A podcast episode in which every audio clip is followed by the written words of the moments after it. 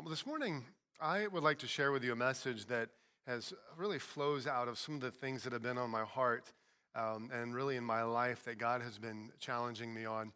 Um, this morning, I want to take some time to talk with you about some things to help impact your personal devotional time, your, your time with God. I, what I was telling the staff, um, talking about what I was going to share this morning, kind of a, a, a way to, to jumpstart or kickstart your devotional life and letting God just really use it to bring a freshness into your life. But then next week, I want to take time and share with you a message that He's stirred in my heart. And I want to speak to you on some ways to safeguard your heart and your home in a fallen culture. I see a number of, of influencers and things that um, believers are really easily letting happen and speak into their life and flow into the life without even realizing the influence and the influencers behind that. So I want to take time to talk with you that as followers of Christ, things that we can do to not only safeguard our hearts, but to safeguard our homes and our mindsets and our perspectives so that as followers of Jesus Christ, we're taking our cues eh, from the right influencers in our life rather than the ones that would lead us away from Christ. Well, this morning I'm going to invite you to turn in your Bible with me to Matthew chapter 11. And you can also mark that and, and go to 2 Corinthians chapter 3. You're welcome to join in on YouVersion, uh, and you'll find those notes there as well. Now, we're just returning. Uh, we returned at the beginning of this week, this past week, from a couple of weeks away.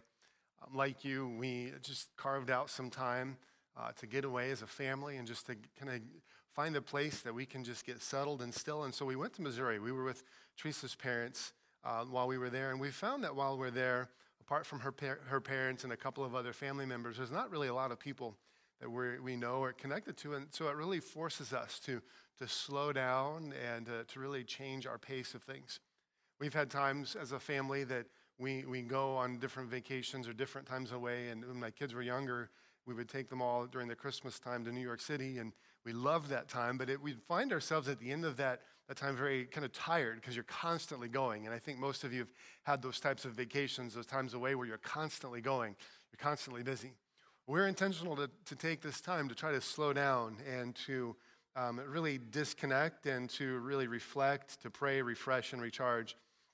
One of the things that, that I rediscover whenever I take time like this to step away is I discover the gift of slowing down, the gift of unhurrying. I'm always intentional to try to disconnect from my email as best as I can, to disconnect from my phone and other things that would pull my attention or, or time suckers, as it's easy to call them. Uh, my wife and I, what we did, we tried to leave our, our phones in the back bedroom as much as possible. Um, didn't always do the best at it, but tried to leave it in the back. So there, there wasn't always something demanding our time or demanding our attention or pulling us away from being fully focused in the now.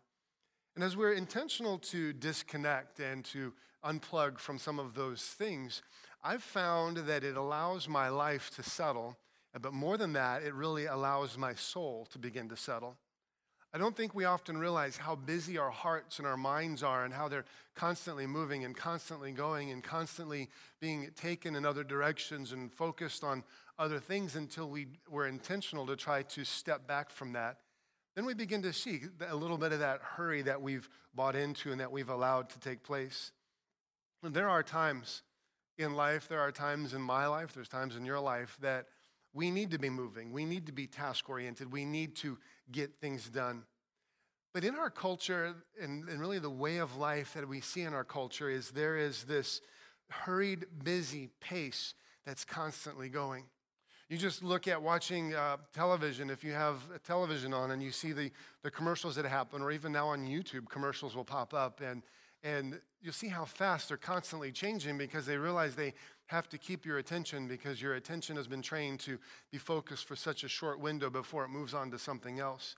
And there's this, there's this busy rush and this busy pace that's continually happening in our lives and in our world and in our minds and in our hearts. And that hurried, busy pace, I really believe, can be dangerous. I really believe that hurried, busy pace can be toxic for the heart, it's toxic for the mind, and it's toxic for our faith. One of the, one of the ways of our constant being in the hurry and on the go has this ability to, to damage and warp our perspective of life and our attention that we can give to others.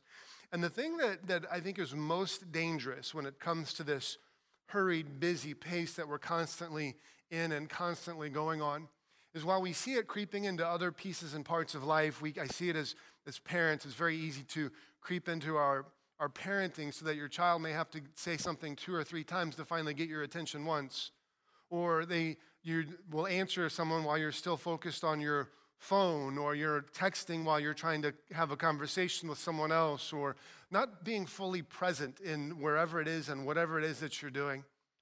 One of the things that I most often see that I believe is most dangerous is this busy, hurried pace of life that I've said is toxic for our heart, mind, and faith, that it has a way of creeping into our relationship with Christ. That there's always this, this busyness, this on the go, always doing something. And over the, the summer, and specifically on our time away, this was one of those things that, that God was really speaking to me and challenging me on in my life. And um, and just really helping me get fresh perspective on this and recognizing its impact on my life. And what I found was sometimes I was sitting to read and pray, and I'd realize that it's very tempting to, I would read, but my mind is already thinking on the next place I need to read, or the thing I need to write down, or the, the next thing I need to do. And rather than just being fully present in what I was reading and in my, my time with God, has everybody ever else been there? You find your mindset there and just that busyness that's going. But my quiet time with Him and that getting still with Him, He used to really help remind me of the why behind when I fo- why I follow Him. See, I don't follow Jesus because of all the good things that I can do for Him. I don't follow Him for all of the ministry things that I can do. I choose to follow Jesus to be with Him. All of the things that I do for Him flows out of my being with Him. And when I look at the life of Jesus in Scripture, I see that Jesus is never in a hurry. Take, for example, in John chapter 11, Zacchaeus, Zacchaeus has died, and I'm sorry, Lazarus has died, and Zacchaeus was in a tree. Lazarus has died. And as Lazarus has died, you look at his sisters, Mary and Martha, and as they're there, they're wanting Jesus to get there and to solve their problem, yet Jesus is not in a hurry. Jesus takes a couple of days to finally get there, but he's not in a hurry. He's on a very different pace. He's living life in a very different rhythm. And we see that when Jesus calls disciples and invites them, he doesn't say, Come and do things with me. He doesn't go to the disciples who are fishing and ask them to leave their nets beside uh, the boat and to walk away from the family business. And he doesn't say to them, Come and, come and do things with me. He doesn't go and, and to other individuals and confront them with where they're at and in their sin or to be with to, to invite them to spend time with him. And his invitation is never, come and do things with me. Jesus' invitation to every one of his followers that he calls in pursuit of him is come and be with me. Come and spend time with me. Come and learn from me by being with me. Out of that being with him, we will do things, but it's always it always begins in being with him. My first calling as a follower of Jesus Christ is not to serve him, it's to be with him. I want you to see in Matthew chapter 11 verse 28 Jesus is talking and, and he's speaking to his disciples, he's speaking to the crowds that are there, but he says this in Matthew chapter 11, verse 28. He says, Come to me, all you who are weary and burdened, and I will give you rest. Take my yoke upon you and learn from me, for I am gentle and humble in heart, and you will find rest for your souls. For my yoke is easy and my burden is light. Look at the criteria, verse 28. He says, Come to me. The invitation is we have to come. We have to come as real as we are. We have to come as messed up as we are. We have to come as exhausted as we are. We don't come with everything all nice and neat and packaged in the way that, that we think Jesus would want it. I don't think Jesus told Peter when he called him from his fishing nets, I don't think Jesus told him, you know, you smell like fish. Why don't you go take a shower? Why don't you go clean up? And um, you can't smell like fish and follow me. Jesus said, come, follow me. He didn't go to others and, and tell them to go clean up and fix things in their life, but rather he invited them to come and follow him. But it's this invitation to come and to be with him. And when I read these words of Jesus, Matthew chapter 11, once again, come to me, all you who are weary and burdened, and I will give you rest. Take my yoke upon you and learn from me, for I am gentle and humble in heart, and you will find rest for your souls. For my yoke is easy and my burden is light. You know, I can read this passage and I can immediately grab it and pull it into my world. I can immediately grab it and pull it into the context of what I know and what I think and what I'm experiencing. So I can look at Jesus' words and he says, Everyone who's weary and burdened, I'll give you rest. And in my mind, I can immediately think of a few things that I would love to offload, a few burdens that I would love to offload and give to Jesus and not carry in my heart or carry in my mind. And those things that I would say, boy, if this were solved, if God would step in and do this and solve this burden that I'm handling, life would be so much easier. But I have to remember to fully understand what Jesus is talking about, I first need to remember who he's saying it to. And when Jesus was saying, well, what he says applies to us and we find it speaks to us directly into our lives, I need to remember that when Jesus is saying, Come to me, everyone who's weary and burdened, and I'll give you rest, and you're going to find rest for your souls, that the, the people Jesus was immediately saying it to were first century individuals, first century disciples. And he's saying it to people who don't have cell phones that ding every single time you try to read a sentence. He's saying it to people who don't have email piling up calling for your attention. He's saying it to people who don't have six Zoom meetings in one day that you have to get to. He's saying it to people who don't have kids that you need to run to sports and other activities when, when life resumes and all those things. He's saying it to people who don't have to get to Walmart and pick up their groceries. I mean, he's saying it to people whose life in our mindset and in our outlook would be much slower than what we would look at our lives and think. You know, they don't even have electric bills to pay. I mean, that's how simple their life would seem to us in our lives. But yet, Jesus looks at them and he says, I look at you and you're weary, you're burdened, and you're worn out in such a way that your soul needs lifted. And so when I remember that Jesus is saying this to people who have probably less than 10% of the digital distractions that we have, the life distractions that we have because they have no digital distractions, they have other life cares and things and stuff that they're solving, I'm reminded that the, the burden and the weariness and the pace of life, the busyness of life that we get sucked into, I'm reminded that it's not just a, a condition of the current culture we live in, but rather it's a condition of the human heart that we always will find something that will suck us into being busy. We'll always find something that will pull our attention onto other things. We'll always find something that will cause us to reorder our priorities in a way that maybe is not the most beneficial in the long term. So Jesus reminds his disciples and he reminds us that the best way to accomplish things, the best way to solve things is to begin by coming to him. And it will solve, he will solve the weariness, the burden, and He'll solve the rest that we need. Now, I, su- I suggest that Jesus' invitation for us to come and be with Him, to come and open our hearts and our souls to Him and experience His peace and His presence in our life in a way that we seldom do actually experience. That one of the things I suggest that we can learn from Jesus, one of the first things, is the proper pace at which we should follow Him. It's this decluttering of our minds, this decluttering of our hearts, and refocusing fully on Him. Now, I'm reminded, and I shared this with someone recently, and you can turn to 2 Corinthians chapter 3. It will be there in just a minute. I'm reminded of the first century followers of Jesus and the relation, his disciples and the relationship that they had with Jesus. And what I shared with someone recently is that we need to remember the Holy Spirit is to us what Jesus was to his first century disciples. The Holy Spirit is to you what Jesus was to his first century disciples. The first century disciples had Jesus physically there to instruct them. He could speak into their life when they were being knuckleheads. He could give them direction. He could let them be influenced by his teaching. He could let them see the miracles. They could pull him aside one on one and say, Hey, Jesus, could you explain to me what you meant when you said this parable? Could you reveal this to me in a different way? Because I didn't understand it. It didn't make sense to me. So Jesus had this one on one relationship with his disciples, and they could call out to him and invite him for insight and invite him to understanding.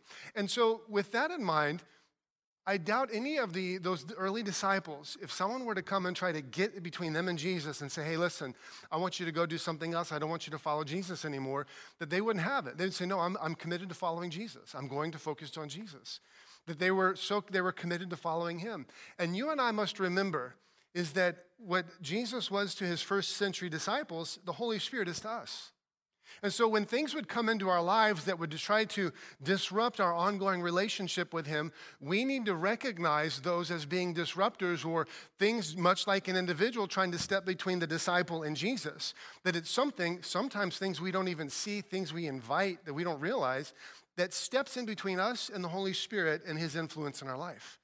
Because the Bible continually tells us the Holy Spirit is the presence of the risen Christ with us, that He's with us each and every day. Just like the disciples did with Jesus, we can spend time with the Holy Spirit, inviting Him to give us insight, inviting Him to give us understanding, inviting Him to lead our lives.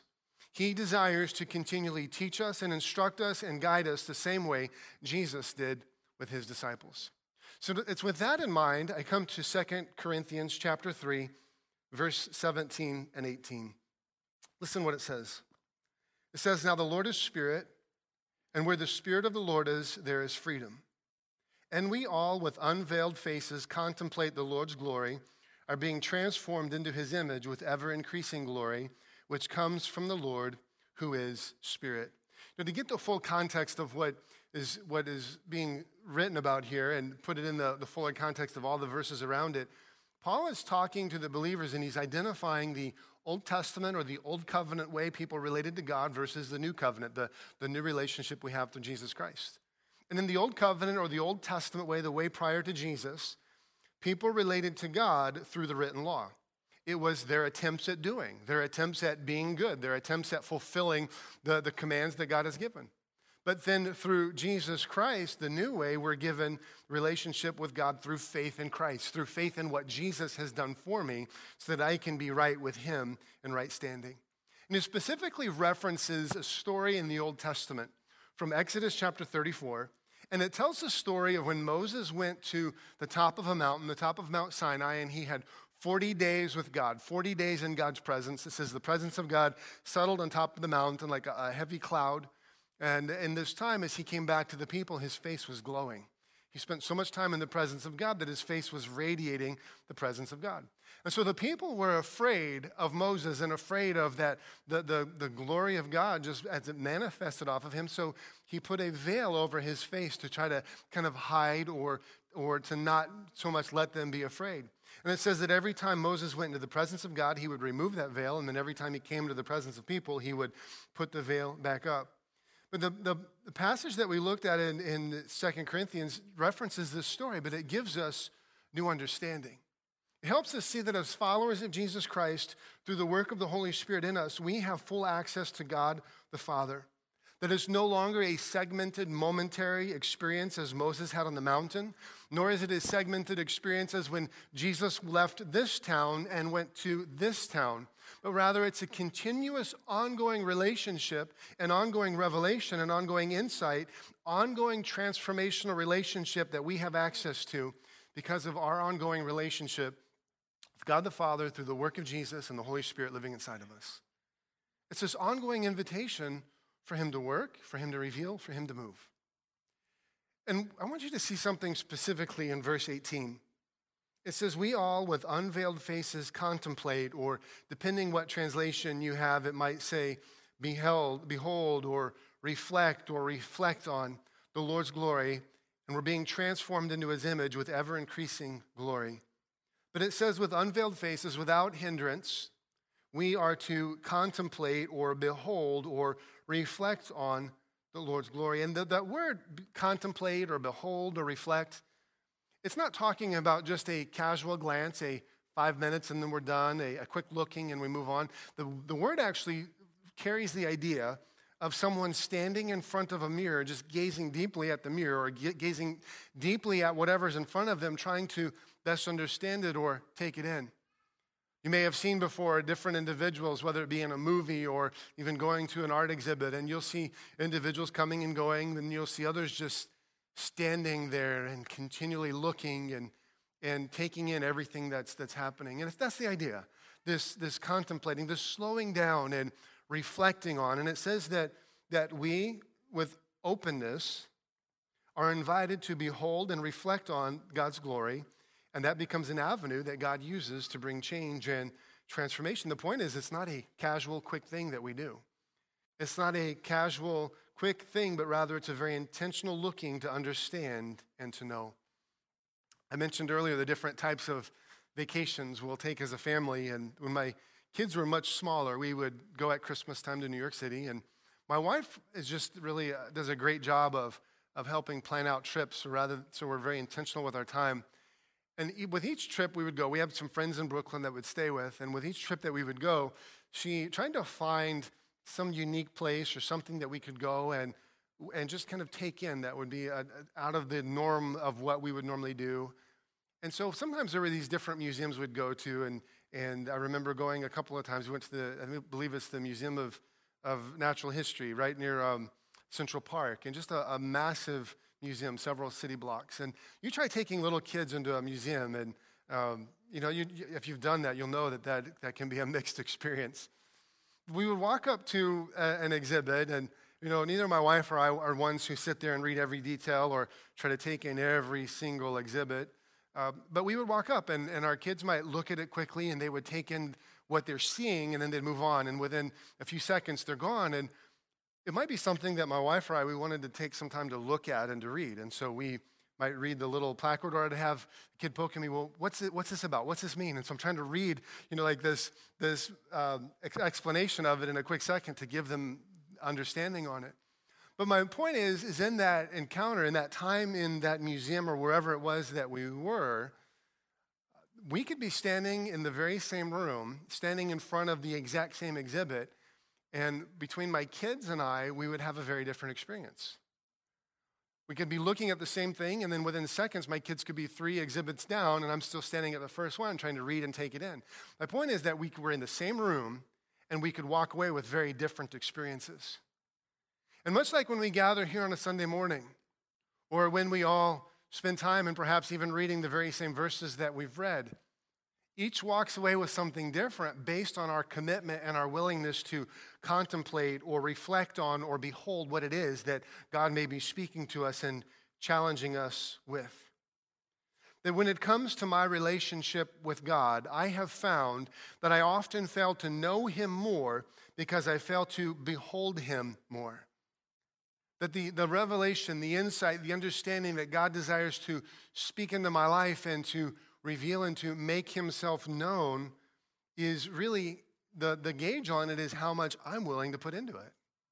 How much time and investment and focus I'm willing to put into it. And it's not something, it's not meaning something like go sit on Mount Nittany and, you know, uh, and sing kumbaya and, and get alone and all these things. I'm talking about going through life, but keeping the truth of who God is and the perspective of who He is in front of us so He can continually reveal Himself to us. It's so easy in life to go through life and welcome distractions. Some distractions we can control, others that we can't, but all of them steal our focus away from knowing Him more fully. And I find that the more I'm in a hurry or the more busy I try to just simply fit Him in into my life, then I won't ever really grow in knowing Him in the way that He has designed for me with relationship with Him. And I want you to see something in verse 17. It says, Now the Lord is Spirit, and where the Spirit of the Lord is, there is freedom. It says that where God works, there's freedom He brings. Freedom in our lives, freedom in our mindsets, freedom in our perspectives, freedom in our hearts, freedom in our joy, freedom in, you really could fill in the blank with the freedom that He can bring into our lives. But it, if you look and it says, it says the Lord is freedom. It's where the Spirit of the Lord is, there is freedom. And that really it comes down to our willingness to take time to consider who He is, our willingness to contemplate or behold or to think about more and more who He is. In other words, as we slow down and train our hearts and train our souls to not be in a rush, to not be in a hurry in our relationship with God, that that becomes the very avenue that he uses to bring change and transformation in us. And this whole idea of, of slowing down and not being in a rush as we approach who God is and our desire to grow in knowing him um, is really not just something contained to this passage. It's, it's really spread all throughout Scripture. Ones that we're even familiar with. Can you put Isaiah chapter 40 on the screen for me? Look at Isaiah chapter 40. Verse 31, it says, But those who hope, or uh, other translations would say, those who wait in the Lord will renew their strength. They will soar on wings like eagles. They will run and not grow weary. They will walk and not faint. But it says those who hope or those who wait on the Lord will renew their strength. And that word really speaks of, of a commitment and a willingness to, to bind together, to be sewn together. And it says those who are willing to, to be patient, to slow down and to wait on God will find the strength that they need. And it says they will soar on wings like eagles. They will run and not grow weary. They will walk and not faint. You'll find everything that you need for every pace in life, every challenge in life, every circumstance you face. But it links back to our willingness to wait on God. And those are, those are things, those strengths that He desires to give you, the wisdom He desires to give you, the insight He desires to give you, the revelation He desires to give you, the insight you need for your family, the insight you need for your classroom, the insight you need for your workplace, the insight you need for your business is not going to happen in a five minute driving prayer session. It's going to take a commitment and a willingness to slow down our hearts, to slow down our minds, to set things aside and to really focus on Him. So, what I'd love to do is uh, really believe as we move into this season, busy with school, busy with, with change, busy with classes, busy with work, busy with all sorts of things that are happening, that I'd love to help you be intentional in finding ways to change your rhythm or change your pace so that you can have that adequate quality time and allowing God to reveal and to make himself known as we slow our hearts down and truly try to reflect on who He is. And it's when in those spaces the Holy Spirit can do His greatest work in us. So here's just some very practical things that I'd love to give you as steps you can take to um, use in your life. These, most of these you'll find are not new. You've heard me talk about them before. But the first one I would encourage you ways to unhurry your relationship with God is in the list as I've described it. Ways to unhurry your relationship with God. First is to read slowly and journal. Read slowly and journal. I have found in my reading that less is more. Less is more. I, am all in favor of different reading plans that help you get through different books of Scripture or read through the whole Scriptures in a certain amount of time. But I don't ever want an individual to let that reading plan dictate their time with God. That I've seen individuals so committed to making sure they get through their plan that they're reading five and six and seven chapters a day of something that may be in like Leviticus or in Numbers or somewhere that, that their, their mind after a while is just kind of numb. And, and I've asked them, What are you reading? Well, I'm just trying to get through this plan and get caught up. And that's not our goal and that's not our focus. Our focus is to spend time with Him. So I encourage you to, to slow down, be intentional to spend time with Him, but slow down your, your, maybe your pace of reading so that you can walk away with something, I would rather know that my children walk away knowing one or two verses and the truth of those verses in their heart to carry through the day than to know that they read through three or four chapters in a day. Because carrying the truth is transformational, not checking off four chapters in a book being read. And so it's inviting God by His word to speak to us. Um, he speaks with greater clarity in my life when I choose to slow down and listen. I am not a huge fan of journaling, but I do it. I go through seasons. I don't, I don't open my journal. I don't say, Dear Journal. And then I don't begin to go through a whole list and fill up page after page after page. It might be a day or two, and then I'll, I'll journal. It might be a paragraph or a couple of paragraphs, or I might have several days in a row, and then I might have a couple of days where I don't. But I try to keep it in front of me, the discipline of journaling, because the discipline of journaling trains my heart to listen. It trains my heart to slow down and process what it is that God is speaking to me and what He's revealing to me. Jesus with his disciples, they gained more insight and relationship than the masses because they prioritized being with him and listening. So we prioritize time of reading, reading slowly, and, and listening. And I have found that he speaks with clarity as I'm committed to listen. So, first, read slowly and listen. Secondly, read a different translation. I, we, we're people of habit. We love to go to the things that we're familiar with. And if you look in my Bible, I have all sorts of things marked up and circled and notes written and just stuff that stands out to me, ways that God has spoken to me on something. But sometimes, if I'm reading through a, a passage and I'm reading through it uh, again, my mind will go to those spaces that I've circled or those places I've highlighted or those things that I've written down. And sometimes it's like my mind is just stuck in the rut of how I thought the last time I read through it. Or I'll read a passage, I'll read a story, and my mind fills in the things that it thinks it knows, and so I don't stay as, as focused or in tune to what it is I'm reading. Has anybody ever else had that, or is it just me? Myself and Pastor David. Thank you. We, we have these challenges um, that our minds just get stuck in those places. So I encourage you, find a different translation. Find one that stretches you and perhaps even makes you a bit uncomfortable. Allowing God to speak to you through a different channel in a different way so your heart can hear Him with greater clarity. One of the things that I'll do is, um, and I've shared this, is I'll take a a book in the Bible. I'm doing this with some of my kids right now. I'm, i take a, a, book or two in the Bible, smaller ones, and we'll reread it and reread it and reread it for a month. We'll mix in different translations.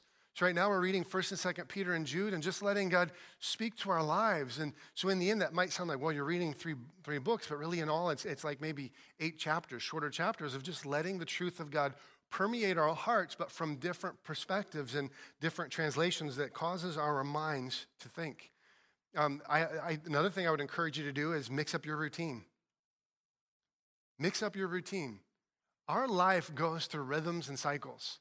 While your work may be constant, maybe you don't have schooling happening or kids heading out to the bus or other things happening, but your work may be constant, but because of the rhythms and seasons of life, our rhythms are different.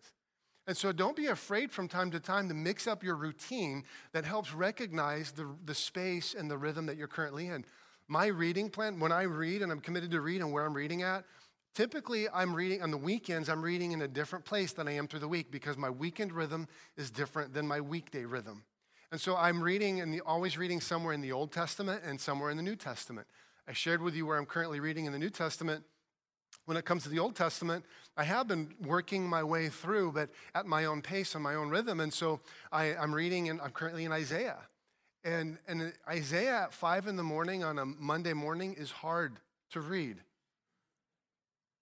Isaiah at 9 a.m. on Saturday morning is not so much. And so I'll, it gives me room and space to, to spend time with him and to embrace the different space or rhythms or seasons. I'm also, I have an ongoing pattern through the Psalms and Proverbs, and I'm always finishing the Psalms, going to Proverbs, finishing the Proverbs, going to Psalms. And sometimes I'll mix that into, into, a Sunday morning or I'll mix that into a Saturday morning. But just recognizing I want my heart to stay open and fresh and hungry for the things of God. And so I realize the different rhythms and patterns in life that come and go. I'm going to recognize those and allow God's word to speak to me through those rather than trying to force something that doesn't fit into the space and season.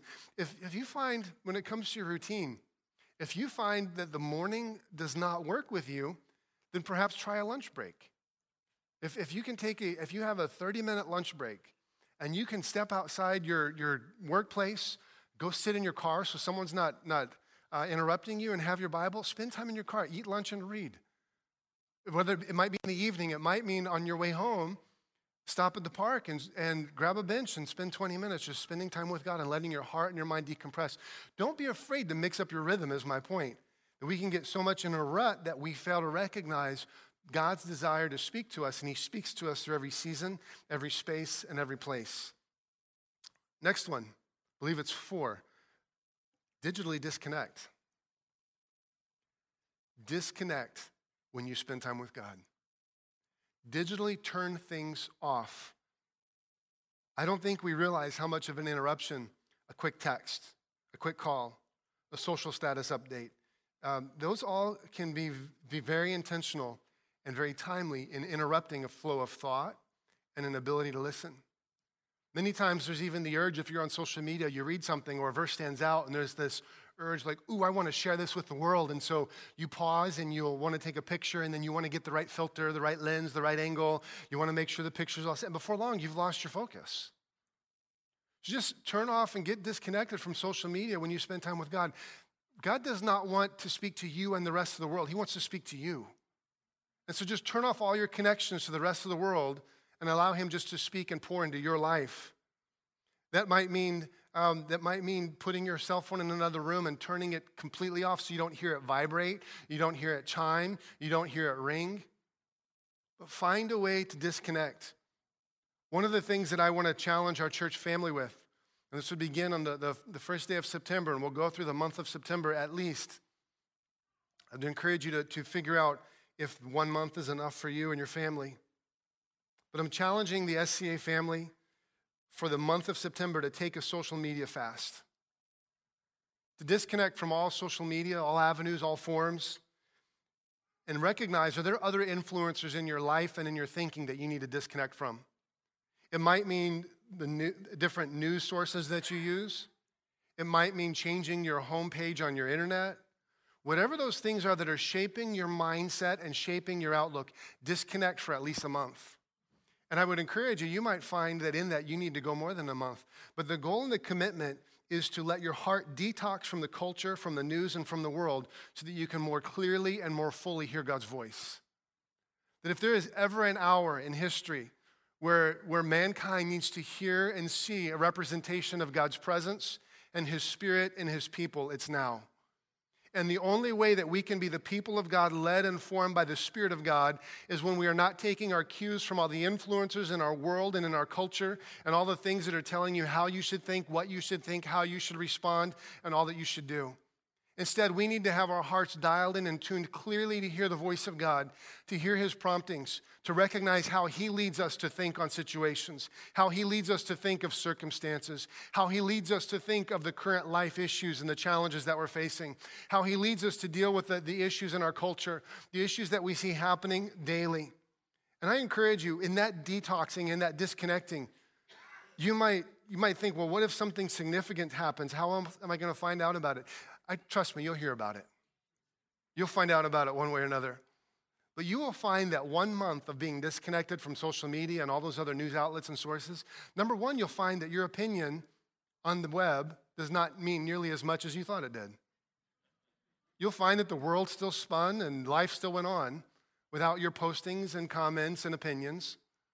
And then, secondly, you'll find that you'll view the world and hear the world in a very different perspective because your perspective starts with who you are in Christ and who He is, rather than what's happening in the world and letting that be a filter and lens with which we approach Him and approach His Word. Know, for those I realize who watch online and you're right now watching the live stream, we use the church page and a live stream right through the church Facebook page. We are currently working, when I say we, I use that loosely. Pastor Melvin is currently working on creating um, a separate spot that we can now have our live stream separate and disconnected from Facebook. When that happens, we'll let you know so you won't miss a beat. You'll, you'll find it every single Sunday. But if, if, just as technology goes, if we don't get there quite yet, I encourage you join us on the Facebook page, but, but deny the urge to check all of your other notifications, to scroll and check all the other things. Just go right through the church page, click on the link, find our church, um, the, the service, and join us there. Let's be intentional to disconnect our hearts from this world so that we can more deeply dive into the truth of who God is and what He's speaking. And the last thing, the last thing I would give you is to make time for a personal prayer retreat. You've, you've heard me talk about this, and, and I, I challenge the pastoral staff to take time once a month that they can have a, a prayer retreat of some sort of a day just to, to really get still and hear God's voice. And you might look at your life and you say, if you knew the busyness of my life, you know how hard it is to take a day away. And don't take a day, take a half a day. Start with an hour, St- expand it to two hours, but make an appointment with yourself to get alone with God. And you will find in those first few minutes, or even the first, uh, maybe more than a minute, if you have more than an hour that you're doing, maybe the first hour or more, you'll find that your mind is racing with all of these things that need your attention. You'll find that your heart has this restlessness, like you should check something, you should do something, you should write something down, you should check your email because someone might be needing you, you should check the text that just came in, or all of these other things that would pull and demand your attention. But then you will find, if you're diligent, to hold to that space and create that time that your focus is primarily on who God is and His presence and allowing his, his spirit and his word to speak into your life, you will find that once that, that rush of chaos in your mind and in your heart, everything demanding your attention ends, it's at the end of that that you'll find the peace and the presence of God. Because what happens is we've been going so fast at such a crazy pace in life that when you finally get still and stop, that your insides are still going, your mind is still going. And so there's this slowing down and disconnecting and allowing the Spirit of God and the presence of God and the voice of God to speak into our lives. And so I'd encourage you and I would challenge you, and you might have other things that, that work with you with your personality and who you are, but recognizing the importance and the priority of making space to let the presence of God and the Spirit of God speak to us through His Word and allowing Him, as we behold Him, to bring change and renewal and transformation in us.